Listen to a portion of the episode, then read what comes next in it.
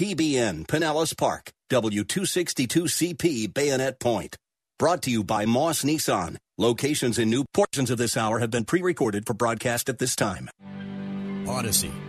The following program was pre-recorded for broadcast at this time. Up next is Verse by Verse, sponsored by Verse by Verse Ministries.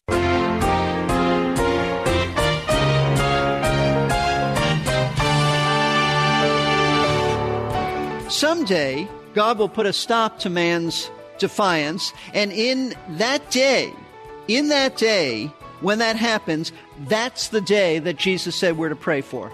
That day. In other words, to pray for God's kingdom to come to earth is to pray, watch this, for the return of Jesus Christ. Because when Messiah returns, the Bible teaches that he returns to establish his kingdom on earth in the sense that he will reign presently on the earth with an absolute rule and authority over everyone on this planet. There seems to be plenty of confusion about what is meant by the kingdom of God and the kingdom of heaven. Pastor Steve's lessons over the next few days should help to give us a clearer picture of what is meant by those terms as we continue our study of the Lord's Prayer. Hello and welcome to Verse by Verse.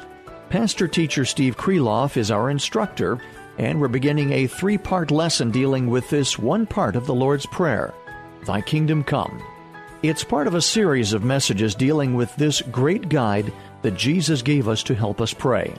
Uh, Pastor Steve has been ministering at Lakeside Community Chapel in Clearwater, Florida for over 25 years. That ministry has expanded to include verse by verse ministries. I'll tell you more later in the program about how you can learn more about this ministry. But we should settle down for the class now. If you have your Bible with you, turn to Matthew chapter 6, verse 10. Well, let's open our Bibles to Matthew chapter 6 as we continue our study in the Sermon on the Mount and specifically the Lord's Prayer. And we have arrived at verse 10 in which Jesus said these words. We are to pray then in this way, Your kingdom come, your will be done on earth as it is in heaven. We find ourselves, as we look at this verse, not studying one petition, but actually two petitions, the second and third. These petitions actually go together. They complement each other. They clarify each other. And though these words are extremely well known, having been repeated thousands of times a week in various church services, it has been suggested that the third petition, your will be done on earth as it is in heaven, is the most abused petition found in the Lord's Prayer. Because though prayed with regularity, it is seldom prayed with an understanding that leads to God's will being done on earth like it is in heaven. And those who pray these words frequently without understanding what they're saying are guilty of the very mindless repetition that Jesus said not to pray, not to pray like that. He forbid praying like that just a few verses before this. When you pray, he said don't pray like the, the Gentiles, like the pagans, with mindless repetition. Just empty words, incantations, that type of stuff. In fact, Martin Luther, the reformer, was so concerned about the seriousness of, of praying these words without really understanding their meaning that he referred to this petition, this third petition, as a fearful prayer. And one contemporary Bible teacher said of this particular petition, if some people really realized what they were praying, their words would stick in their throats. So, so we want to take this seriously. We want to understand what this prayer means as well as we want to mean what we say in our prayers to the Lord. And so it's critical that we, that we have a grasp on what, on what exactly and precisely these two petitions are about.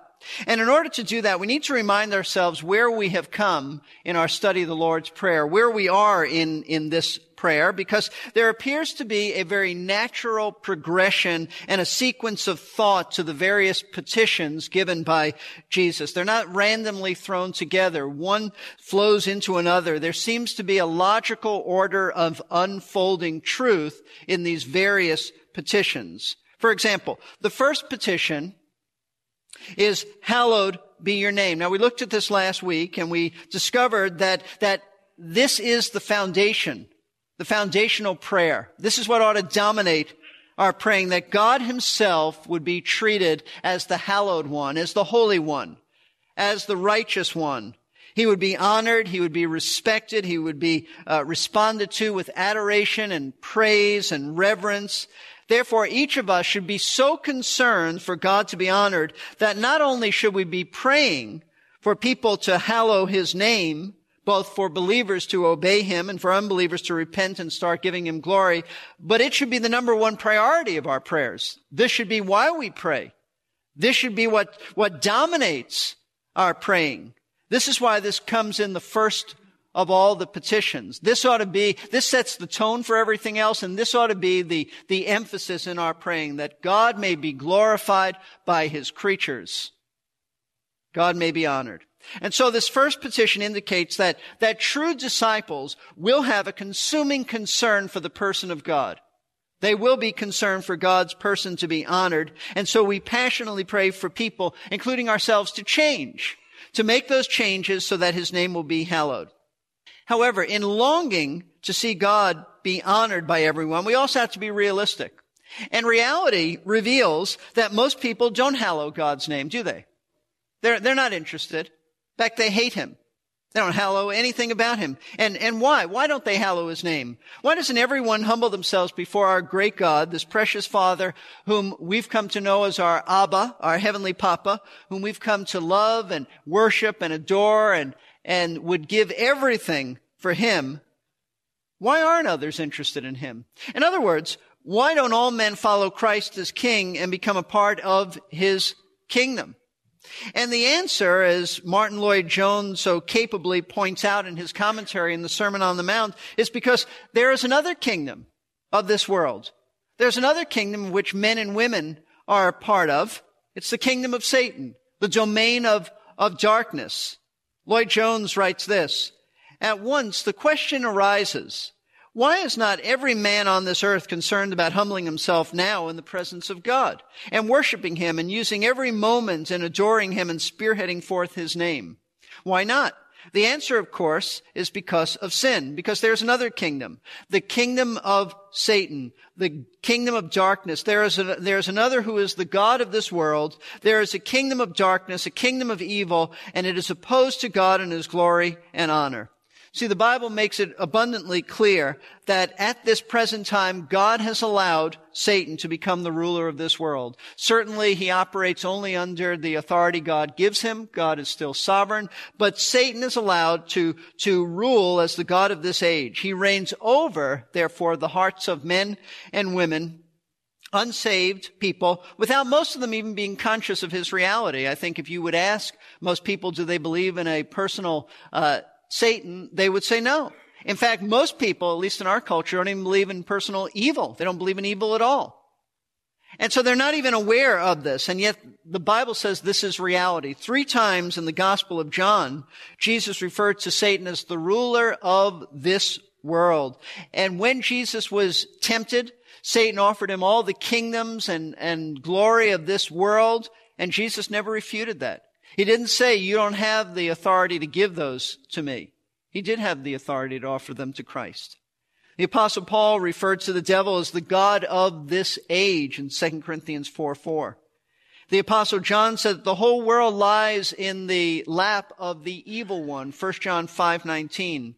And it's in light of the fact that there is another king and there is another kingdom presently ruling over the hearts of men, that Jesus tells us that when we pray as, as his followers, we should be praying, your kingdom come, your will be done on earth as it is in heaven. Now watch this. Here's where it fits together. If the first petition of the Lord's Prayer expresses our concern for God's name to be hallowed, then this second petition expresses the way that this will be accomplished. It will ultimately be accomplished by the coming of God's kingdom and His will being done on earth as it is in heaven. And that's why Jesus tells us to pray this way. But in order to pray along these lines, we need to first understand exactly what Jesus meant by these two petitions. And then what we do, and we've said this a number of times, but let me say it again, we don't pray these words verbatim. That's not the purpose of the Lord's Prayer. As I have told you before, if you did that, your prayer life would consist of about 10 seconds a day.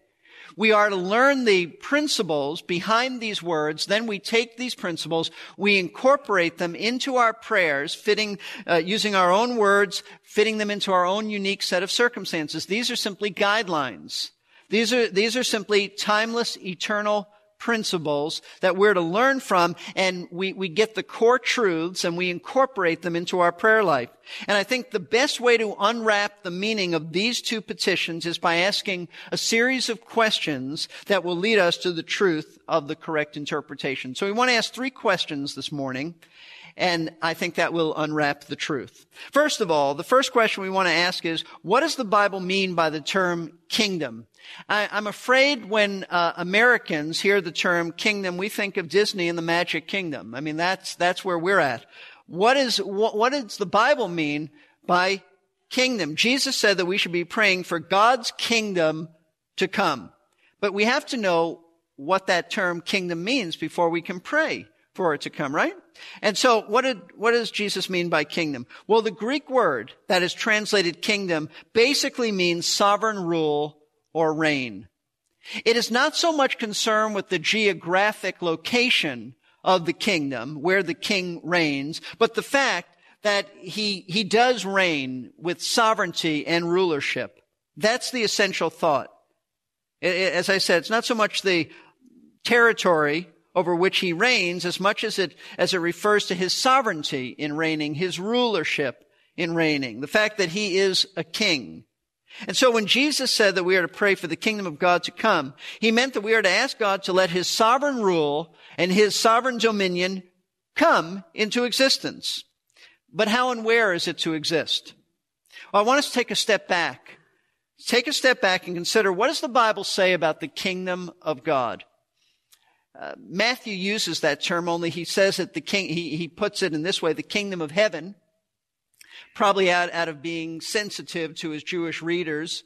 He uses the term heaven as opposed to, to God, lest anyone would be, would misunderstand that. But what, uh, what does the Bible mean by the term kingdom? First of all, the Bible teaches that God already rules the universe. You need to understand that. God already rules. Psalm 103 verse 19 says, the Lord has established his throne in the heavens and his sovereignty rules over all. Psalm 93.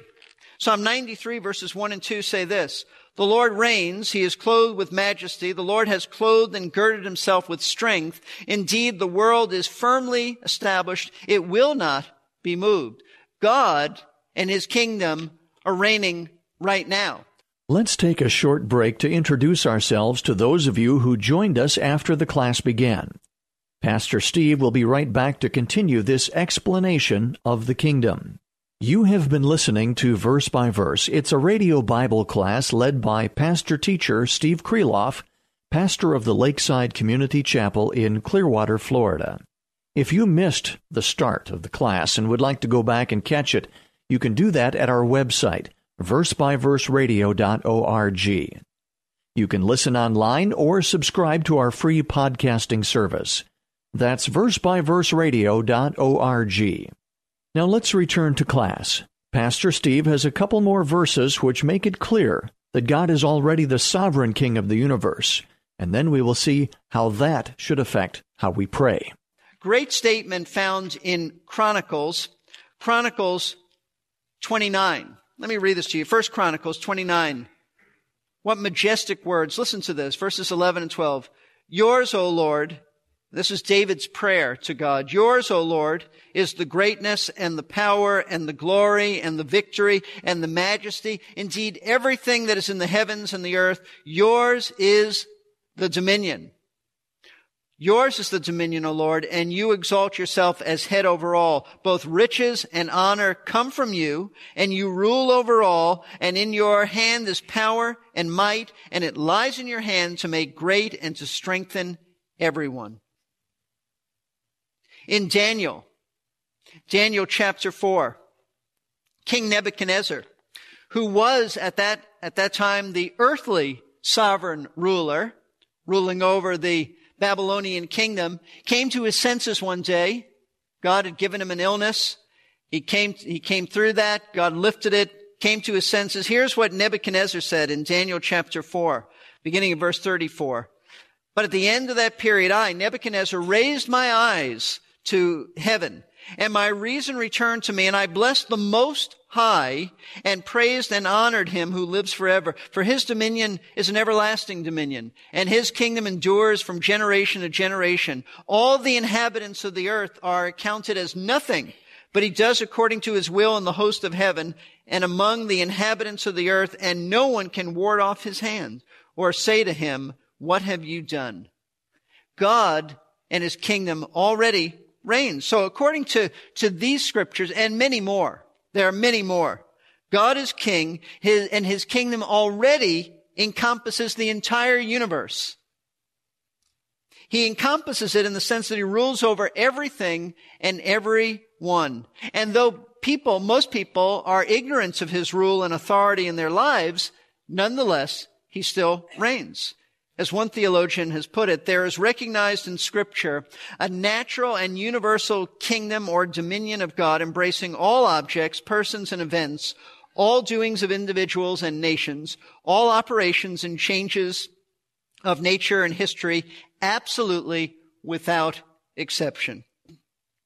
Now, follow this. Since this aspect of God's kingdom already is a present reality, then we don't need to pray for it.